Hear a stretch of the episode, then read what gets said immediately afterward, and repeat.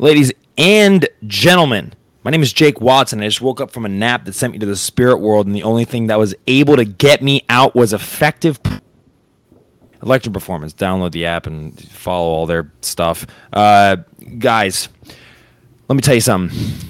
EUG2. We're going to get into that a little bit today. It was an absolute honor to commentate that show with Eric Astromecki and Hector Vasquez at the helm. Danny O'Donnell and I received love from the jiu-jitsu community for doing a good job. And we have one of the athletes that competed on the show, good friend of ours, Damien Nitkin. We're going to get into all things Damien Nitkin and just really dive into this episode. It's really awesome to be back, full swing, open guard cast only place you can get it is everywhere. So, uh, Danny O'Donnell is my esteemed co-host. He is the one and only Danny O'Donnell. If you ever say that he is also an Irish singer, I will kill you. I will track you down. Uh, and we're joined by Damien Nitkin. Damien, how are you, man? Doing great, Jake. I'm happy to be here. Yeah, it's a little. It's a, I haven't done the intro in a while, so I just kind of let it all out. Uh, man, it was really good to see you uh, a couple weeks ago. I want to apologize. I want to. I want to start this out by apologizing to you. Uh, I introduced you as Damien Nitkin, and I said Apex Grappling because I just I Danny and I talked about it right before. It's Atlas, and I felt like such a moron because I was like, gosh, and Danny even pointed to it. He was like, like Danny's really nice. He just kind of made a face and and pointed his index finger on the uh, on the thing. But I felt bad about it. I wanted to let you know that that was my apologies. No, don't worry.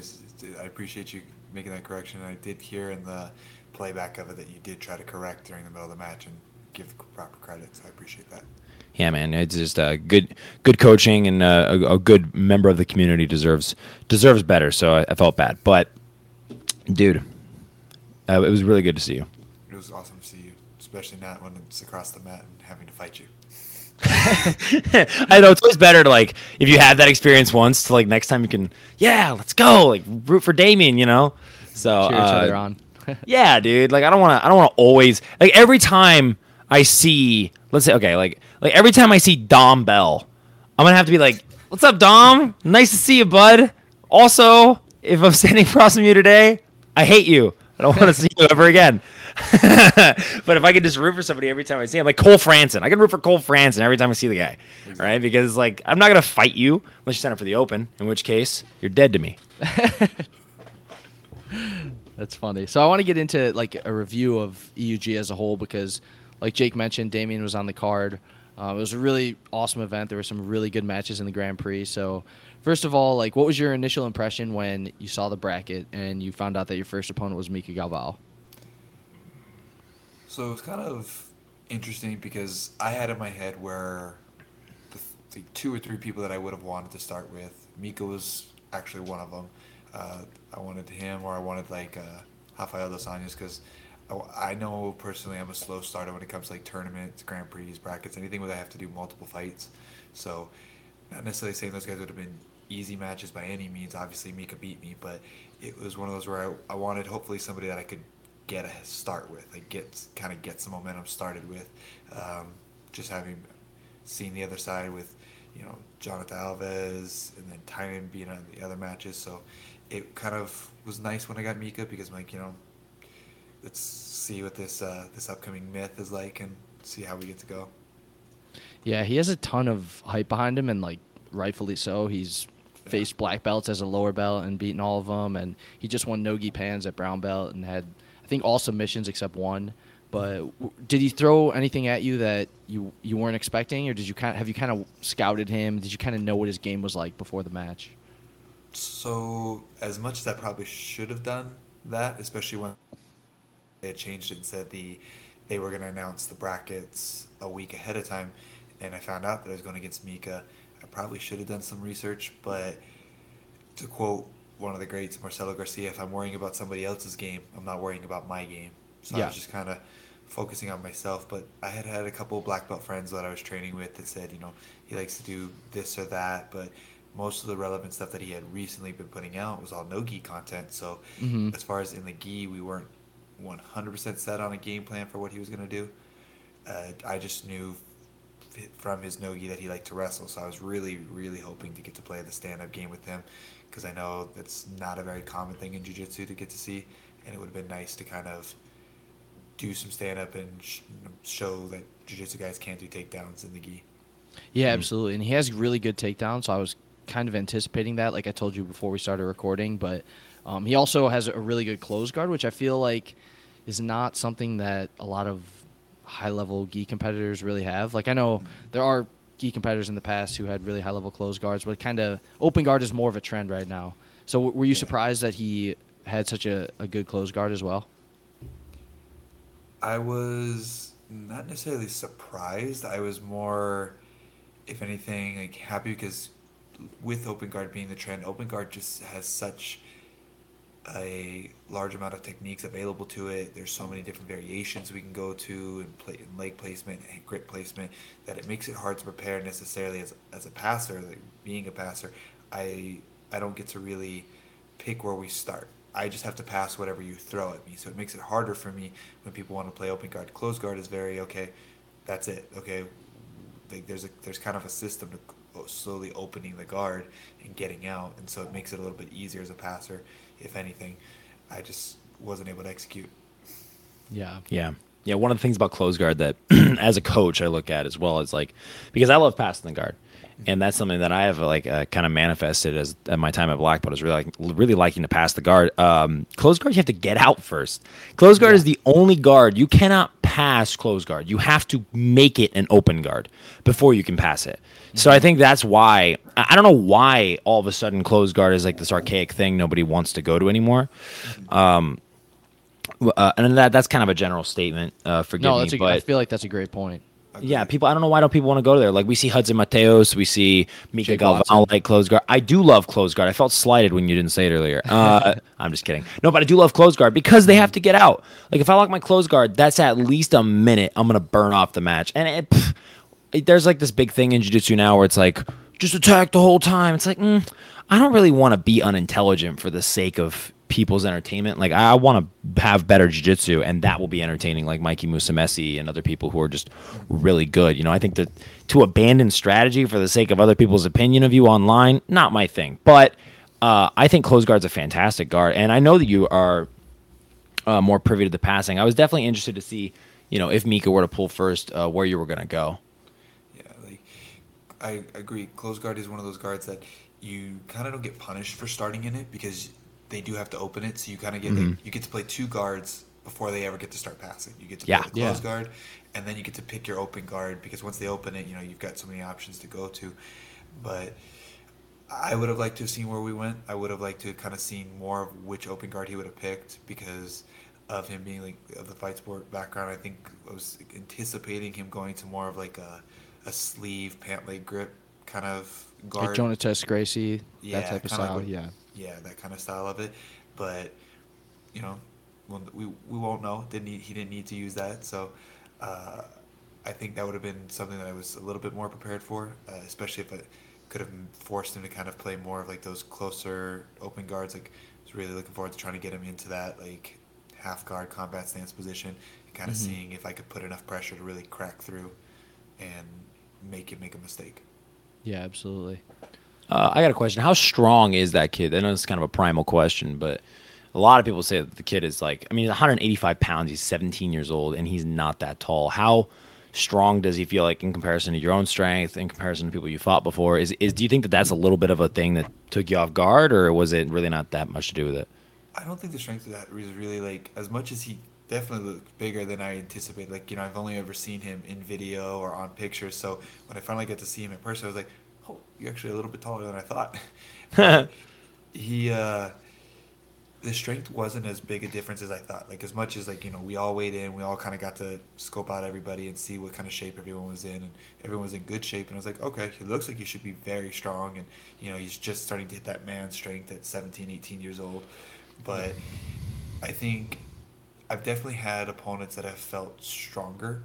I Mm. just think, if anything, his timing was good, and his how tight he was. Like once he got the sweep, he was fundamentally on point with like keeping his knees pinched, not worrying so much about crossing his feet. He was he made sure to take away things from me slowly and patiently, which shows a lot of the knowledge that he's acquired for training so long at such a young age. Like he's not rushing things, he wasn't being impulsive. He was inching towards victory, which was good. Yep. So uh, I, I kind of wanted to ask you too about the rest of the bracket and go over the rest of the show. So I think the other, or on the same side of the bracket as you and Mika, you also had Tynan and Cesar Paredes, who was a late Rafael dos Anjos. Then on the other side, you had Liera and Jonathan. And then Yeah. uh, Jonatas Tias Luna, if I'm not wrong. Yep. Does that sound right? No, you're right.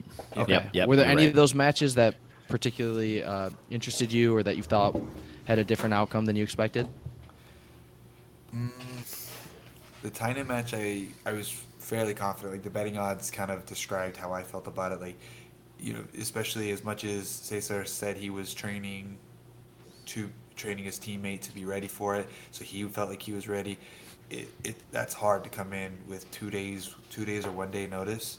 Yeah. You know, to come into that event, especially against someone like Tynan, who up to this point was undefeated at black belt. So I felt like that match went exactly as I predicted. And then on the other side, the match between Jonatas and Matthias, I didn't have a preference on either side how I thought it was going to go. I kind of favored towards Jonatas only because I competed against him in the past. I know he's a very strong competitor. He was someone who, in the past, I would say was, was one of the stronger competitors at middleweight. And then the the Liera and Alves match, that one, that's happened multiple times, and both guys have Yeah. won it. So that was, I think, the truest coin flip of coin flips amongst the four beginning matches, and it was just gonna kind of be who could execute first. I think the the first round was, I think, the easier round to predict a little bit. Other than Mhm. that coin flip match, it was the semifinals that was gonna get uh, nitty gritty and Yeah. see what we were gonna go with it. So getting into the semis, you had uh, Mika and Tynan on one side, and then the other side was Jonatas Gracie and Jonata Alves. So do you want to start with uh, Jonatas Gracie and Jonata Alves? How you what you thought about that match? So that match I didn't really get to see. I've tried to watch the re- Okay. replay a couple times. That one eluded me on the on the replays because I spent more time obviously watching like the Mika and Tina match because I really Yeah. wanted to make sure because I was at the event watching it live and I was trying to educate some of my teammates who were like, "Why isn't this happening?" or "Why is everyone yelling?" And because that one got pretty heated, and trying Yeah. to explain like, if you know the rules, everything that happened right there happened how it should have happened. Mhm. Yeah. So Jake, did you have an opinion on Jonatas Gracie, Jonata Alves? I thought um so Jonatas won against Matthias in what was the longest fight of the event. Um mostly due to like strategy and everything that is usually employed by the Luna brothers. And um I mean Luna fought well, even in the times where it was a fight, it was well fought. Um so is coming into the fight against Jonata I think that um you know, Jonatas obviously looked very frustrated the whole fight, and that's something about Jonata. He does get frustrated because I think he wants to win. He doesn't want to win in a strategic way. He wants to win in a in a how do I say this? In an impressive aggressive way. And in a, Yeah. not even necessarily impressive, but definitely aggressive. Like he wants to pass. He wants to mount. Uh, I'm not sure if he really cares about submission all much, but he wants to win by. He doesn't want to get scored on. Whereas Jonathan's okay. Like, dude, half an advantage, we're good. I'll, I'll win by half an advantage, right? And uh, and so that kind of that little difference in the level of what you're okay with giving away and how much you're okay with winning by, I think it just appealed more to Jonathan's maturity as like up here. And as I'm not trying to say that as a slight towards Jonatas. I mean like if you're willing to win by nothing, then that's like, dude, you can look somebody in the face and tell them, you know, I'm gonna kill you. But uh with the whole, you know, I, I thought that Jonatas actually was gonna make it to the final on that on that side. Uh so I was I was a little surprised because I I just I remember the Pan Am's match between them ended very similarly, very you know close and somewhat controversial, where Jonatas thought he should have won and Jonata ended up winning. Um, but yeah, obviously anybody who listened to the broadcast heard Danny and I lose our freaking mind in the in the Tyne and Mika match. That was so fun. That was that was such a fun match to watch and to see that come to a head at EUG mm-hmm. and like because that was a talk for a while apparently that I wasn't really knowledgeable about. about apparently people were talking about Tyne and Mika for like ever, and it never Yeah. happened, and it finally did, and we got to commentate it, and then we the energy in that room was nuts. You know, like. And First of all, we're at Las Vegas Harley. There's a bunch of motorcycles around us, and there's a stage which Lots of testosterone. Oh, dude, so much testosterone, so much testosterone, dude. Like a SpongeBob SquarePants episode. It's freaking just roided out dudes everywhere. But um, actually, later before we're done, bef- after we're done talking about just like the event and like the specific fights, I do want to talk about like your your review of the event as a whole because Yeah, for I, sure. lo- I I freaking love EUG. Like I Yeah, I, I think incredible. EUG is so awesome, and that that's my that's my unbiased opinion. I love working with Hector. My, my man, we dating. I love Hector. Like, Yeah, he's the um, greatest. dude, he is so funny. He's but all about um, the athletes. That's the best part. He's all about the and he, dude. Pick your poison. He's about Yeah. the athletes. Um, but uh, yeah. What was your opinion on the Tyne and Mika match? Your unfiltered opinion, Mister Damien Akin. So, I really enjoyed watching that. The strategy was kind of involved. I think Tynan did a good job of trying to like use the lapel and, and the different De La Riva and spider variations he was using to try to slow down the much what I felt like was a much faster paced player in Mika.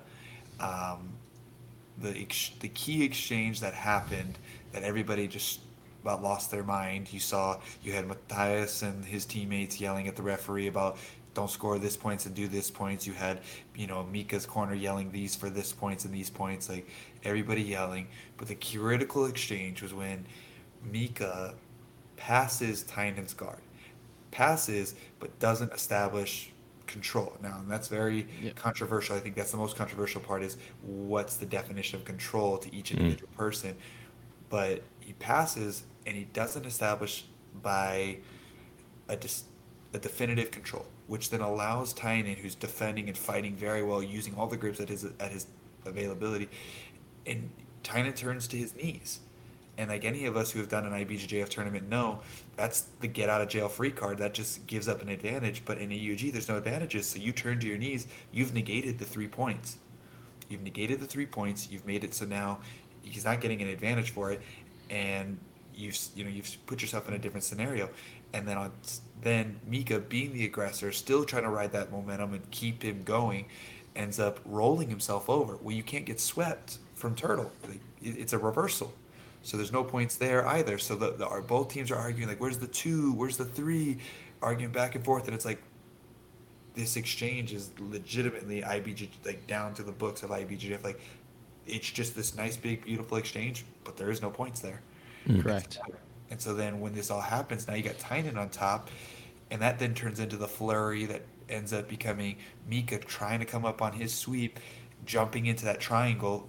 You know, and he had the sweep. I really legitimately think if Mika would have slowed down and played for the he, he would have played for the technical aspect, like what Jake was saying, with the guys who are like happy to win by just winning. I think he would have easily been able to finish, solidified the control on top, got the two points, and that would have been the definitive. Okay, here's the two. But he went for broke. He went for okay. Here's the part where I make this the statement, and he jumps mm-hmm. this triangle, puts Tynan in a triangle that I give Tynan all the credit in the world for surviving because it looked pretty painful to watch, being in there and uncomfortable. But Tynan survived it but at the end of the day then now you've set up a 0-0 score where the most credible thing that happened was you were nearly passed and nearly submitted versus you nearly swept so it was Yeah. very clear and easy decision where i don't even think there, like, there was no arguing with the refs that it should go to mika for that for that decision Yeah, Yeah. absolutely. That was a really in-depth analysis, but I really like that. Yeah, that was that was great. I was like, wow, okay, well, this is exactly this is exactly how it went down. I I think that that kid is nuts for going for that triangle. Like in that situation, to think a flag triangle. yeah. That's so insane. That's why Dating I lost her mic was like, what is going on? Like this is Yeah. insane. The There's so much. improvisational skill involved in getting that triangle was pretty crazy. Oh yeah, and like n- not just that. Like there's not even just the ability to cognitively think, okay, triangle. You know, it's like there's more about this match, especially for a 17 year old kid to digest. There is much more about this match than just the semifinals of a ten thousand dollar Grand Prix tournament. There is like a lot, like a few years of buildup to who's gonna win. You know what I mean? And I'm sure that weighed in Tynan's mind a little bit, that weighed in Mika's mind a little bit. And he was really respectful kid. Like I don't know what he told me he didn't want to. Um, I don't know if you remember this, Damien, but yeah he didn't want to when I interviewed him, he didn't want to. He didn't want to answer the question, and I thought I thought I did something bad. So when I said, "Hey Mika, t- give me your thoughts on the match. Uh, how do you feel about you know Tynan uh, fighting Tynan next match?" And then he was like, uh, "I would rather not answer, so I can be respectful." I'm like, "What? Oh, oh no, you're right. Yeah, and I was like, what did I do? I was like, did I did I say something wrong? And then I went and I talked to Victor Doria, and he was he was uh, apparently Mika was just like, hey, there's a lot of emotions, which is kind of cool. He's Yeah. 17 years old. I, I, to- I respected what he said, like just because. Yeah. There there was a, let's be honest, there was a lot of hype. There's a lot of hype around Mika. Flow Grappling really put a lot of attention on him leading up to the event. He was the he was the star of the event, in in terms of what the media was covering and what they were saying, and rightfully so. I mean, it's it's exciting to see a kid with that much talent who's so young, but he like he said he was so emotional and he didn't want to. I feel like he didn't want to burn out his emotions after the semifinal. He wanted to keep everything in check and be able to go level headed into the final and not feel like he just won a big match. He didn't want to celebrate and feel like it was over because he still had another one to go. Mm-hmm. And I think, you know, because the interview with Jake, I, I do remember because it was right after he, he beat me. I, like I said, I'm watching the film on it, and when he told you uh, he didn't want to interview about it, he just, you know, he wanted to keep it to talk after the after the next match after it had happened.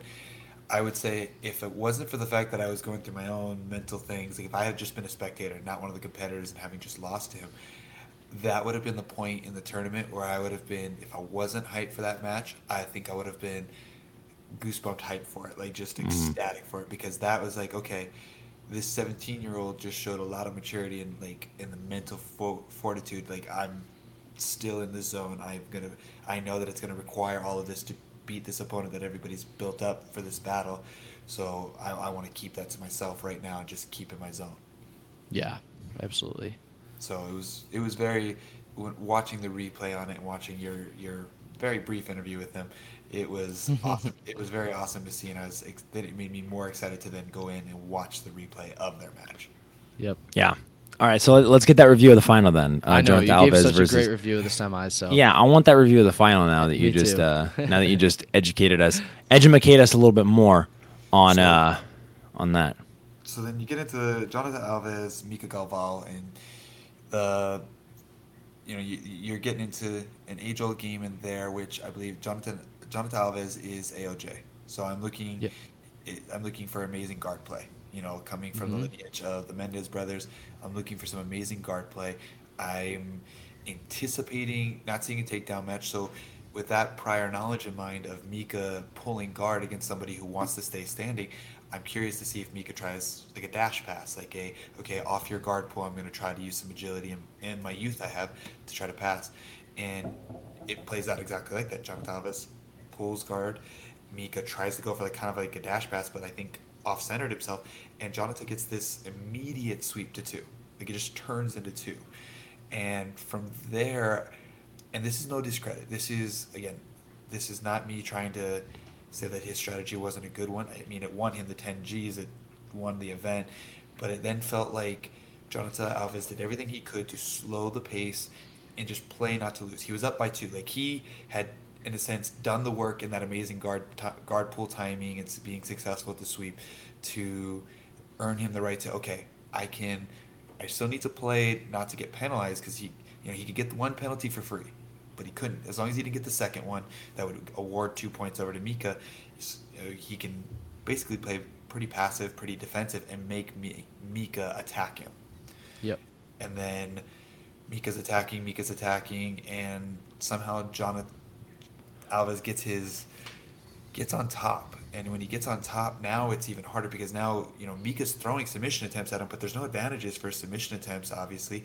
And he's going and he's going, and I think that's where his trying to go for the aggressive submissions was great.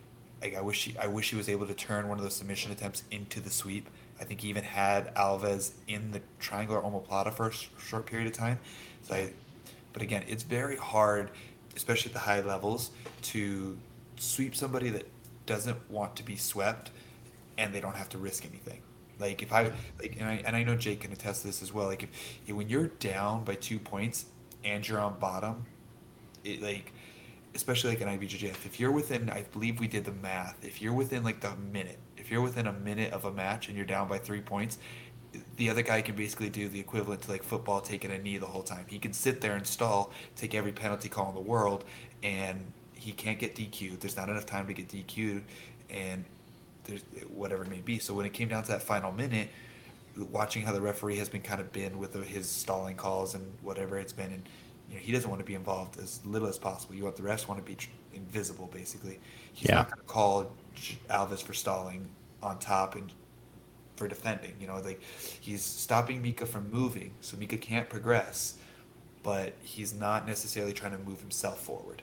So that definition kind of to me fell into stalling, but there wasn't enough time when he started stalling to get a call for that. To where to where it would have changed the outcome of the match. So hats off to Alves for winning the match, for playing it correctly. And I think if you run it back and Alves doesn't get that call or doesn't get that immediate sweep off the guard pool, you have a match that, in my opinion, goes the way of Mika in a ref's decision. Though, take that you take that out of the way. If you just would have made it where they started and he didn't get that too, I think it would have gone Mika's way in the ref's decision. Okay. Uh, what do you think about? And this is the, I really like. I okay. I half like it and I half um, don't know how to feel about it, but I really um, a post fight interview uh, where he said that it wasn't his belt and his money, but it was Tynan's. You know what I mean? I think maybe he meant like he's sharing it, like he's, Yeah. he's like, hey, this is ours, but. Uh, that's like a really I really like it because like that's that's a cool level of brotherhood. It's a cool level of camaraderie and respect.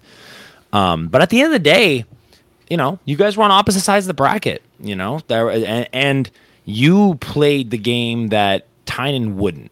That's mm. that's my and this is my unfiltered again. Like there's no shots here or anything like that. But like Jonathan was willing to put himself in a position where he's not going to do a whole lot of aggressive jiu-jitsu to beat Mika Galvão because hey, there's rule sets, you know. And anybody who's like, oh, grappled weird, dude, it's a rule set. Every single athlete ever learned the rule set. Every champion of any sport learned the rule set. They needed to know the rule set, right? Even Roger Gracie, he like he would sweep, get a bunch of points, submit the guy. Like that's just it. That's how it is.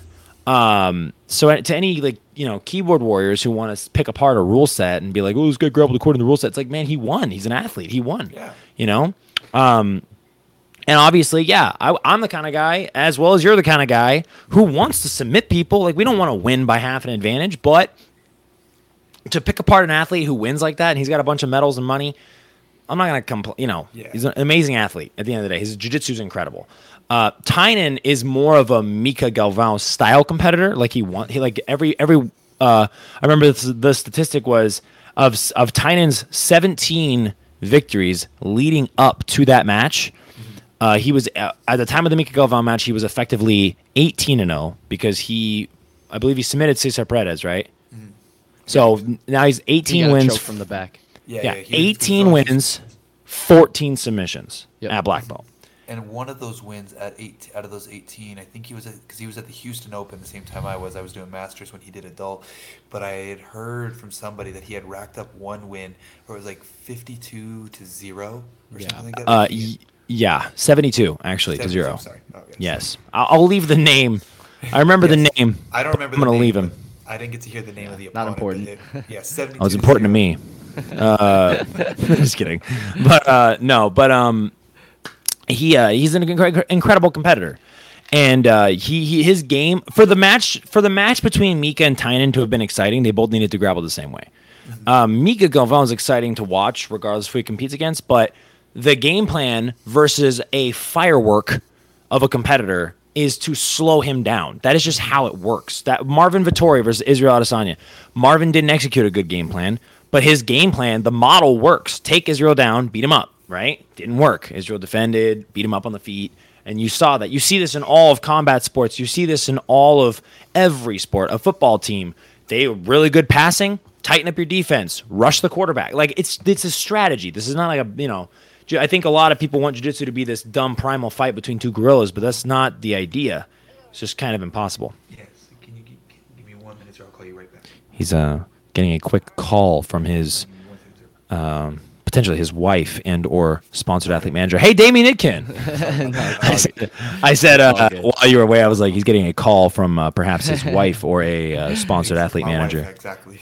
See oh, that? Yeah, you, you Aw, got to take that call no matter what. So Oh yeah, you're good. Yeah, come on now. I, I did have some some thoughts I wanted to share about the AOJ guys too, and, and there were a lot of keyboard warriors, people complaining about tactics and, and strategy and stuff like that. But those guys are incredible. You can put Tynan or Jonathan Alves on YouTube. You'll find them submitting guys left and right. They're unbelievable. Those we are huge fans of them here at the Open Guard Cast. We love Jonathan's style. We love Mika's style. We love Yeah. Tyna's style. So, just in case anyone thinks we are picking a certain side, I feel like we're Oh. very neutral and we love all their styles. So Absolutely not. Let that be And- known.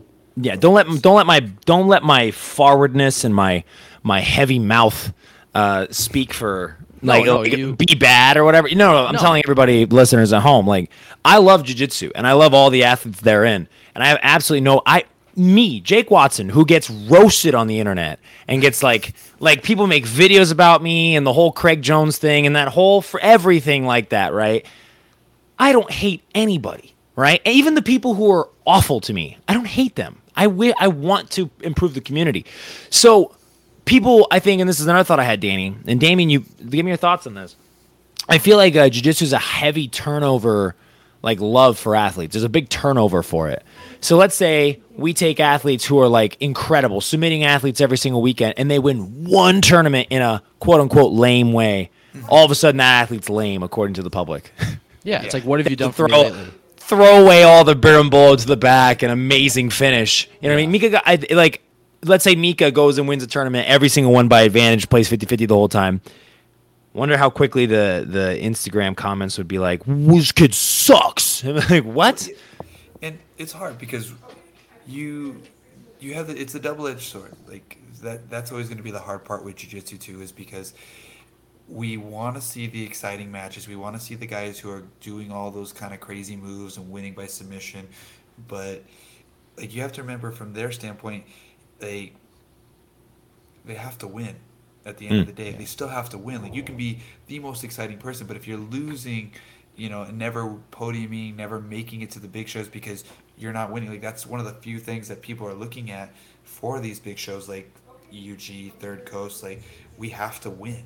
And sometimes we we have to sacrifice excitement in order to get the win. Like it's like, like I said with Jonata Alves, it's not necessarily that his it was still exciting. Like don't like and that's why I say there was no like no shade thrown any anywhere towards Alves for it. He did what he needed to to win, and that's got him ten grand. That got him a belt. That got him the right to defend that title. That got him a lot of stuff for playing that smart, strategic game. Like how many people have ever found a loophole in the game that they're playing? Like whether it be from jiu-jitsu to some other sport to a board game like you're gonna find the loopholes. You're gonna take advantage of them you're gonna it's gonna happen.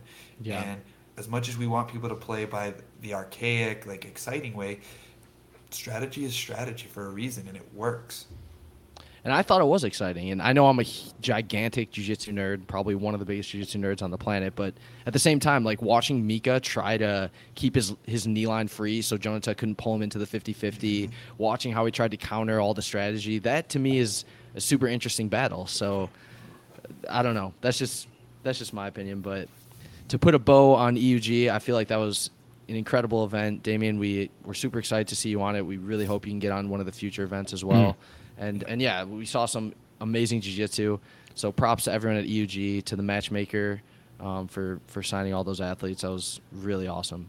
Oh yeah, for sure. And you know, uh, actually, before we we put a bow on it, but then we gotta like, you know, the bow's just on top. It's not wrapping the whole box. Guys, so we just gotta open it up. I just Uh, for this episode. No, for sure. But I want to hear Damien's thoughts about the overall event, uh, such as like the you know how how he was taken care of and how he felt about the production value, about what it was like being in Las Vegas Harley. Like I want to hear Yeah. his opinion about the event because you know we are kind of involved in the event, uh, not from like a production side or anything like that, but we're commentators of the event. We're the we are the official voice of EUG Promotions, and uh, and we have stuff to do with the event. You know what I mean? So I want to hear how people how people think about it. And Damien, um, you're one of the athletes on the on the Grand Prix. So what'd you think about the event, my friend?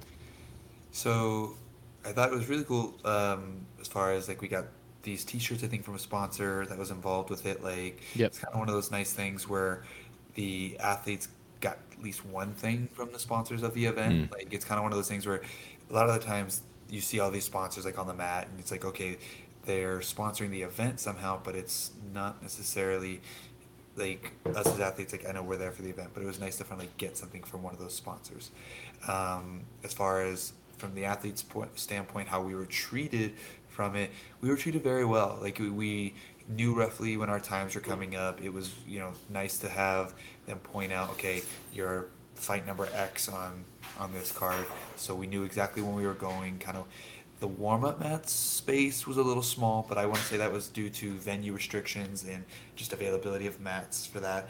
I think it was just it was extremely hard to warm up, especially like until fights had started happening.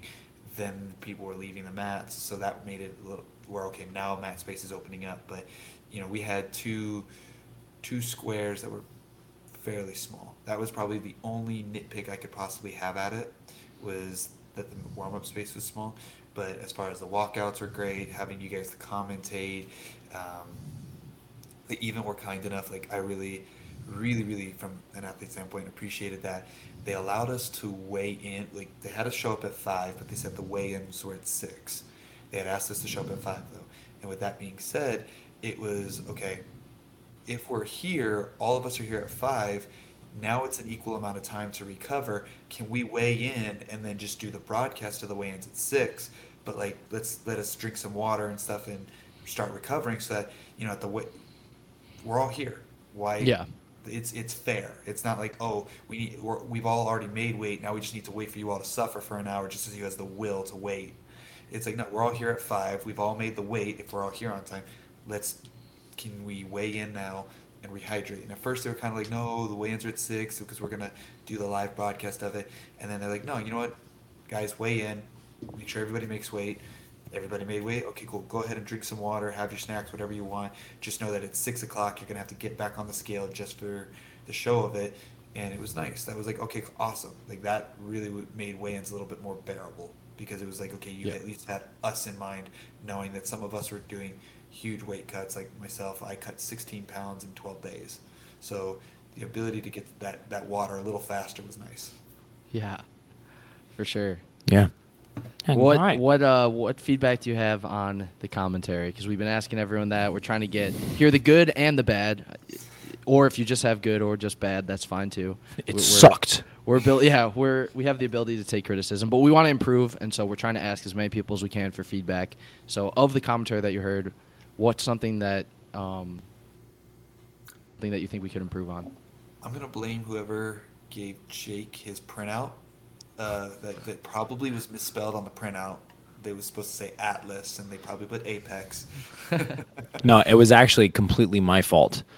Uh, when we were taking our notes, I was taking a lot of notes in rapid succession, and I read Atlas, and I do not, for the life of me, know why, but my pen wrote Apex, and I was like, "That's pretty cool. I've heard of Apex. I didn't know it was him, right?" And it's like, wasn't Jake. Luckily, You're- I you're- wrote Atlas, so I was able to point Jake in the right direction. But Yeah, it was, it was- it was my bad. Uh, that was hundred percent my fault, not Danny O'Donnell's fault at all, Uh, and it was not the fault of EUG Promotions. It was hundred percent my bad. And I made uh, other mistakes, so it's all good.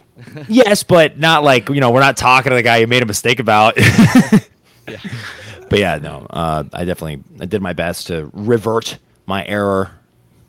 it was nice to have you guys as the commentators too, because I know Jake from personal experience, having faced him previously in matches and stuff. Like Jake's well versed on the rules as as so. We got like you, Danny, who is the jiu-jitsu fanatic of it, and I know you train and uh, I'm I haven't seen you at competitions, but I, I'm sure you've competed before, Mhm. and so like getting but.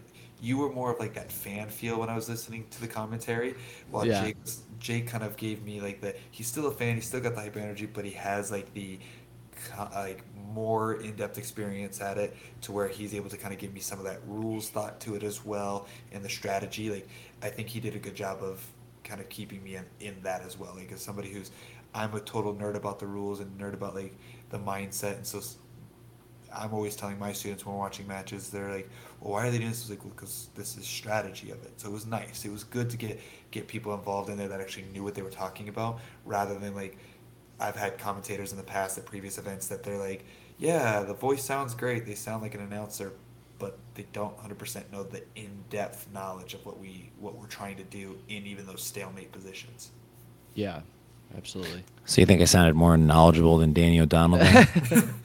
I, I, you Fun fact. knowledgeable in your own way. Fun fact: Danny knows way more about jiu-jitsu. Uh, like I, I feel like uh, yeah, you're right. Like I'm the athlete, and like that's what I do. But um, but Danny Danny is a freaking like an encyclopedia of Brazilian Jiu-Jitsu history, and that's why it's kind of cool. What we're gonna work on, and this is something that I want to tell just the people listening, and it's kind of amazing that you you were very transparent with us. Really appreciate that because we we and I say this almost every episode, um, but our community. Uh, I, I feel like right now is a little divided, which is kind of toxic and weird. But um, the open guard cast, and that means me and Danny, uh, we talk almost every day about the future of the podcast, about what we want to do with the community, uh, how we want to treat our community, and the way that we want to serve our community. So we absolutely adore commentating. We will commentate every freaking weekend if it was available.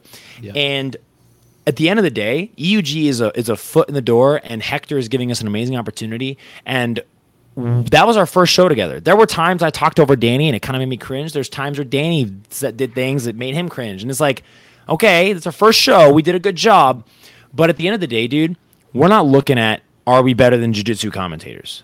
We're looking at are we going to be as good and better than the current ESPN commentators. Uh, my coach Andre said that uh, and he tells me this all the time. He says, You're only as good as the rivals you choose. And I'm not choosing rivals down here where I'm at. I'm choosing my rivals up there where I want to be. So, with you know everybody listening at home, um, we want to commentate your show. we want to commentate everything we possibly can. And the reason why we want actual feedback on our commentary. Like if you are like one of, if you're listening to this and you hate our show and you're like, ah, I hate these guys, and you were just like, "Mm, I want to tell them how much they suck at commentary, please tell us because it helps. Even if your opinion is dog shit. It's just I don't care. You know what I mean? Pardon my French, but even if it's a really bad opinion, send it. Yeah, Send at least we'll us. know that people are thinking that. Or at least one, Exactly, at least then- one person. And then, and then I'll argue with you, and then we can be friends. I'm just joking. Yeah. But, uh, but yeah, you get my point. Like, I want to. I, I care so much about making this community actually professional, and we're a media source. Like, we want to be making freaking blogs and uh, articles, and you know, eventually, d- ugh, dude. I don't want to tell all of my, all of our plans because it's in the future. But dude, we want to be another source of media in this community that is fair to the athletes, and that's what we're about. That's why we want amazing people like Damien Nitkin who have an amazing story to tell and who are uplifting members of the community that never get reported on. Why? There's literally no reason. So that's why we're here. We want to give them a platform. We want to give everybody a freaking platform. You know what I mean? They deserve it. They do jujitsu. They do the single coolest martial art slash sport there is. Why are we not reporting on them? Sorry, I'm on my soapbox right now, but whew, you know what I mean? I'm out, I just I, I just love open guard cast. Haven't done this in like a couple weeks. I need to get this. I need to get all this No, out. yeah, we got energy. You feel me though, right, Damien? I agree. I, I, I think jujitsu, like you know, you see, we've got a couple of the documentaries out there here and there, but jujitsu, like, uh, there hasn't been really a lot of insight into like the mindset of jujitsu and getting people's opinions out there, and a lot of and it's a lot of keyboard warriors right now. There's a lot of the Instagram comment commenters and stuff like that that want to like give their opinions, and it's like, let's let's get opinions of like the people that actually have understanding. And Yeah. I, and, I, and I appreciate the fact that you're saying like bringing me in because you know like I've only been doing jiu-jitsu for 12 years and it's you know I don't feel that I'm the most in-depth knowledge but I definitely feel like and uh, Danny I think can agree too as well like I just love the sport and so I've been obsessed about it as well since I started back in 2009 and anything I can learn about it whether it be from your guys' podcast to just inform reads to documentaries like i'm all about it and i think that would help our sport even become more professional because it would help people understand what we're doing Well, here, okay, you how you you said like I've only been doing jujitsu 12 years, so I don't feel this way. But then you said, but I love jujitsu. That's what we care about. Like I care that you love jujitsu. I don't like your value. Like the value of an athlete to me isn't are they good. The value of an of an athlete to me is do they love what they do. Because if you love what you do, you're going to be successful. That's just how it works. If you love what you do, it's going to spur you to movement. It's going to make you successful and then you have to obviously I my I know that success isn't just this material gain while you hate your life. Like are you you're a father, correct? yes Like, dude, you have the bit. Like, dude, I would. Th- I the medals that I've won over my life not as important as being a dad to me. Right, so I can freaking relate to that and be like, Damien Nitkin, you're a man, you got a kid, you got a wife. That's amazing. I want to talk about it. That's not. I feel like uh, that's been lost, not just in sports, but in humanity a little bit. And now all of a sudden, everything is material. Um, but that's why I care about athletes. You know what I mean? We have we've had athletes on the show. Like we had the pleasure of interviewing Andrew Wiltse. Like Andrew Wiltse is not just special because he's an amazing competitor. He's a he's special because the guy eats orange chicken for breakfast, lunch, and dinner every single day of his life, and that's crazy. You know what I mean? Like that's I, did not think that was real, but here we are on Open Guardcast talking about it. You know, so dude, you, you, the value of an, a competitor is in their heart, not in you know what they have, what they won before. You know. That, and that's why I was I was excited to interview like Andre Galvão because dude Andre Galvão's a cool a cool guy yeah he's made like we've all made mistakes but he's a cool dude love him to death you know what I mean I can have a conversation with that guy at a tournament for like 30 minutes and, he's a genuine he's genuinely wants to talk to you you know I'm on my I'm on my soapbox but still I've got uh, I've got a good good segue into the next. Please, topic, so. please, please, please, So Jake, please. Jake mentioned that you're a husband, you're a father, you have a lot going on. You also have an academy. We saw your academy come out to EUG and like showed you a ton of support, which was really really cool. So can you talk a little bit about what it's like to balance your your family life, being a an academy owner and an instructor, and also being a high level competitor? So, the instructor and the high level competitor, luckily, they go hand in hand in their own way. So, we opened up the gym in the end of, or at the beginning of October of 2020, and it's changed in the sense that like now I don't have the freedom to necessarily travel during the day to a bunch of different gyms at some of the premium times, especially at night, because I do have my own classes now to teach. So that's been the balance is finding that high level training. So like right now I'll teach class in the morning and then after my class is over I've got two or three other friends that own gyms where I'm literally just showing up for the rolling portion of class but they're okay with that and that's kind of my balance like okay get my work done get my training in as much as i can in the morning and then i'm done by about noon and then that gives me time to be dad. So then i get to be dad and husband and balance that out and okay want to be be dad mode but still got to pay attention to the wife. So yeah.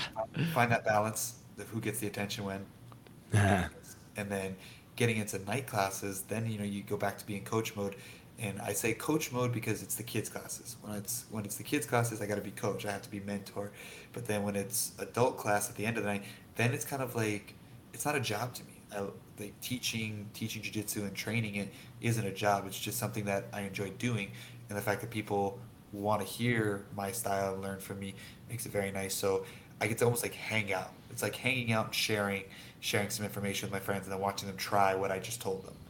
And then we train and you know i'm picking some of the picking key players that i've helped develop or that have been fortunate enough to come to me from other gyms or whatever it may be and trying to say like okay i know my purple belt over here is really good at guard so i'm to just try to pass their guard or my blue belt over here is really good at passing so i'm to play guard against them and i'm to tailor the training to where i might not get to play everything every practice but i'm trying to make the best of the scenarios possible and i know a lot of coaches out there can relate to that because we don't always get the guaranteed like not every gym can have 10 black belts lined up like some of these big major gyms you have to figure out that balance and how you can use the tools you have at hand to get there so i don't think my training has suffered i think it's just made me have to understand jiu-jitsu better and be even more disciplined to say like this is what i'm gonna work and this is how i'm gonna work it and then it's made me better with my time management having the gym because I still want to be there for my son. I still want to be there for my wife and my friends and find that balance. And so it's it's definitely been a new adventure, but it's been a fun adventure. That's awesome. yeah Do dude you, do you feel like your goals have changed since you opened the academy and since you became a father, or is it everything still the same and now you just have those other other obligations that you have to attend to? So like my goals haven't wavered as far as like I still have the goals. I want to win one what I what I call the majors. You know, like I want to win one nationals or I want to win a worlds, a Pan Am's. Like I still have my athletic goals. Like those aren't gonna fade. It's just not my personality to just give up on them. but the additional goals or the goals that are taking I think more of a front seat to the to that one though. Like it, if it happens, they happen. I'm not going to stop training. I'm not going to stop competing, but like right now, I want to be there for my son. He's you know anybody who's ever had a kid knows that they they change so quickly, especially at these younger ages. Like he's two and he's doing toreandos, and I'm sorry, about to be two. Um, so it's just awesome. fun to watch.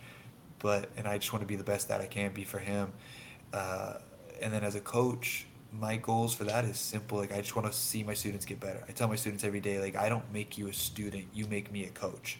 So I'm here yeah. to help them as much as they can. And you know, my personal goal with that is, and I've told some of like the adult blue belts that I have, you know, they're like 18, 19 years old, seeing me compete and seeing guys like Mika compete.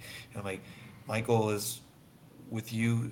Hopefully one day I get the chance to sit there with that orange coach's vest at the IBJJF World Finals and just get to sit there and and I made it. Like to me, that's making it. Like you don't have to win or lose that match, but the fact that we got to go there together as as a coach and a student, or we got to go there as a team, that's a that would be a dream come true to know that I helped somebody achieve that because I know if we made it to that point, that person's taken care of. Like they're gonna they're gonna have success not only in jiu-jitsu but in life because you can't be that successful at jiu-jitsu without being successful as a person. Yeah, absolutely. So. That's awesome. Yeah, I love how you you combine your your athletic goals with your coaching goals and everything. That's really cool. So we, we talked a little bit before we started recording too about um, some of the EUG qualifier stuff that they just announced. Mm. So you mentioned potentially wanting to jump into that. So um, for those who don't know, EUG just announced a qualifier, almost like a tournament where you can sign up and you can, if you win your bracket, you can get onto the big show EUG three and, and probably future events as well. So can you talk about uh, your desire to, to compete for that as well? So they announced originally. I think they had announced some different weight categories. They, they you know, not the categories that they had already had competitors at. Um, and then I think I recently saw on their Instagram post they had changed it. So now the weight categories are IBJJF weight categories. So it was like middleweight, yeah. lightweight, feather uh, for the brown and black belt gi.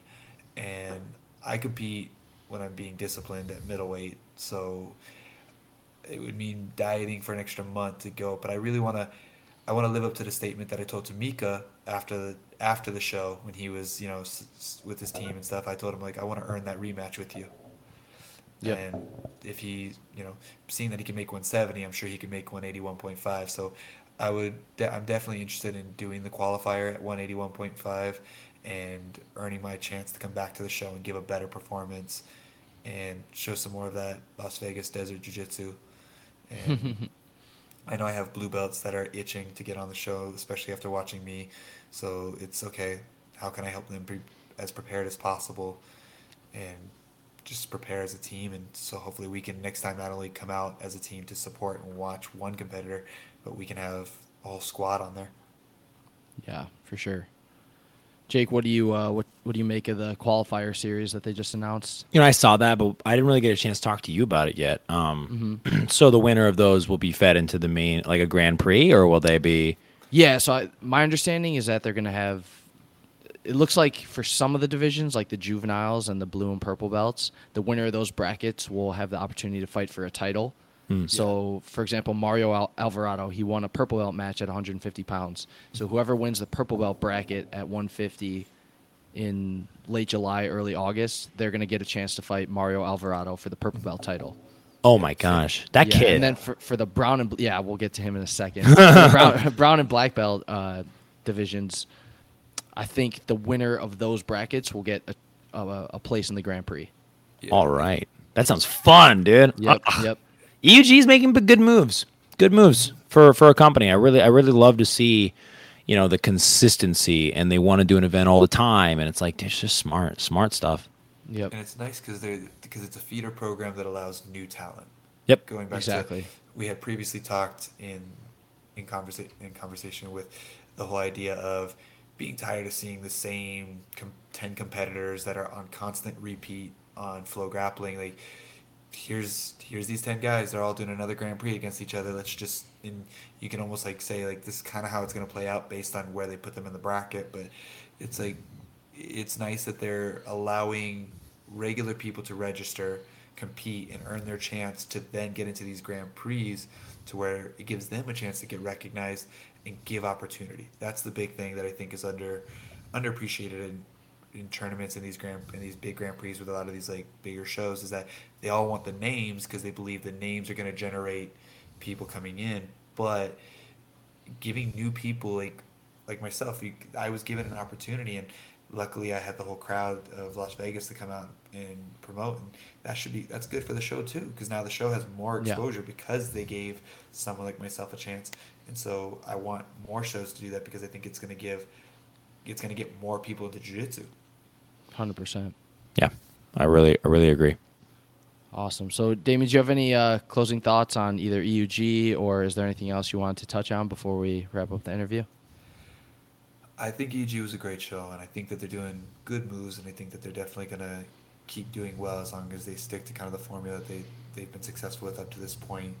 Um, I I think that what you guys are doing as the commentators and listening to Jake's goals are definitely exciting. I'm looking forward to listening to future podcasts and seeing you guys commentate on future events and kind of keep you accountable because I'll I'll remember this interview and be like, hey Jake, you told me you aiming you're aiming for those guys. Well, I don't sell. I don't sell out for anybody, Damien. Can you can quote me on that? You Yeah, can you can take this. us. You can take this soundbite and post it on your page. I don't sell out for anybody, and you can post that. You can hold me to it and tag it to me every freaking Monday through Friday. Not the weekends, though. It's the weekends I have off. Yeah. But tag me in it every single day. I don't sell out, and neither does Danny O'Donnell. We don't sell out for no one. Good. Correct. And the only other thing I would just again, a thank you to everybody from Las Vegas. That that's truly the people I, I need to thank is is the people of Las Vegas because when the opportunity came for me to get on the show, they were the ones who spoke up and chose me to be their representative. And while I would have loved to have done better at the event and represented a little bit better, it was because of them that I got this opportunity. And I'm just very grateful to all of them, from my team to I had guys just from Vegas in general that weren't even on my team that just they supported and they said, "Hey, please give him the opportunity." So, thank you to everybody at Las Vegas. Thank you to all the people I've trained with that spoke up and said, "Please give him the chance." That's awesome. Jake, do you want to uh, thank some of our sponsors or supporters or In the, both? in the same way that Damien Nitkin has received support from Las Vegas, we receive uh, support from thick gains and supplements, pretty women and testosterone, ladies and gentlemen. That is what the Open Guardcast runs on. Just gas station hot dogs and bang energy. Also, election performance. That's what we do. Um, make sure you guys go support them. Everything I said prior to that, by the way, is a lie. Well, we, uh, we do love election is not performance. selling out for gas station. I am not selling out for Pretty Women gas station hot dogs and, and Bang Energy. That is a total joke. Um, so, uh, guys, thank you so much uh, to the jiu-jitsu community. Uh, we love you. We support you. Um, and we are here for you. And we uh, want to shout out definitely Damien Nitkin. Guys, follow him. Uh, where can people follow you on Instagram and uh, your social media, Mr. Nitkin? It's uh, Damien Nitkin JJ on Awesome. Instagram, and that's pretty much all I have is Insta- Instagram and, and Facebook. So whichever one of those two. All right. Well, fantastic. And we also want to thank uh, Mar- Marcio Andre Academy, Maracaba BJJ. I want to give a quick shout out to my buddy Tim Wong, uh, who got his black belt today. Uh, super awesome. Only the fourth black belt from Andre Maracaba Jiu Jitsu. Uh, Sweet. f- the- the- number four. And he got his black belt today. I'm about to, uh, after we're done here with this episode, I'm going to shower. Uh, I'm going to go pick up my lady, and I'm going to go down and celebrate with him at a potluck. It's going to be awesome. But uh, yeah, uh, Tim Wong BJJ. And uh, yeah, we we just love the jiu-jitsu community so much. I'm freaking juiced out of my mind for the future of the Open Guard cast. And uh, we want to thank, e- you know what? We're going to thank EUG Promotions, Eric Gastromecki, Hector Vasquez for everything they're doing for the community. We really love being a part of the future, and uh, we love we love some gi jiu-jitsu. I will be honest, we love some gi jiu-jitsu. We do love no gi jiu-jitsu, but man, Yeah, we, we love, love some gi jiu-jitsu too. Oh yeah. Yeah. I'm just saying, gi man. People people be forgetting where where we started. Come on, man.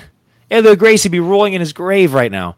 Um, but hey, we love you guys. Thank you so much for supporting the Open Guardcast. Follow us at Open Guardcast on Instagram. Follow us on Spotify, iTunes, Anchor, iHeartRadio, all the places where you can listen to a podcast. We're probably there. Um, so yeah, that's that's my closing thoughts. Danny O'Donnell. That's it. So thanks everyone for listening. That was episode 97. Damien Nitkin will be back as soon as possible with another episode coming up on 100. And yeah, we'll ho- hopefully bring you a, a great guest for that. So stay tuned. Thanks Heck everyone. yeah.